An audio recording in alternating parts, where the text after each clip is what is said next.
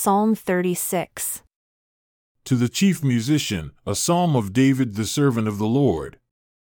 The wicked who live in transgression say in their hearts, there is no condemnation, for there is no fear of God before their eyes. For they flatter themselves in their own eyes until their iniquities are found to be hateful. The words of their mouth are full of iniquity and deceit. The wicked man has left off to be wise and to do good. He devises mischief upon his bed.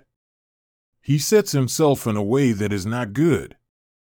O Lord, you are in the heavens, they are full of your mercy.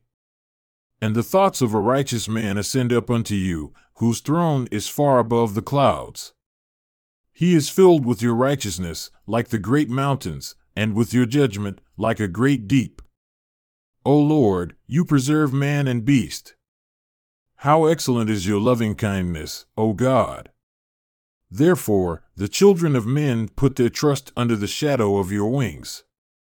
They shall be abundantly satisfied with the fatness of your house, and you shall make them drink of the river of your pleasures. For with you is the fountain of life. In your light shall we see light. O continue your loving kindness unto them that know you, and your righteousness to the upright in heart. Let not the foot of pride come against me, and let not the hand of the wicked remove me. They are the workers of iniquity, and shall fall. They shall be cast down, and shall not be able to rise.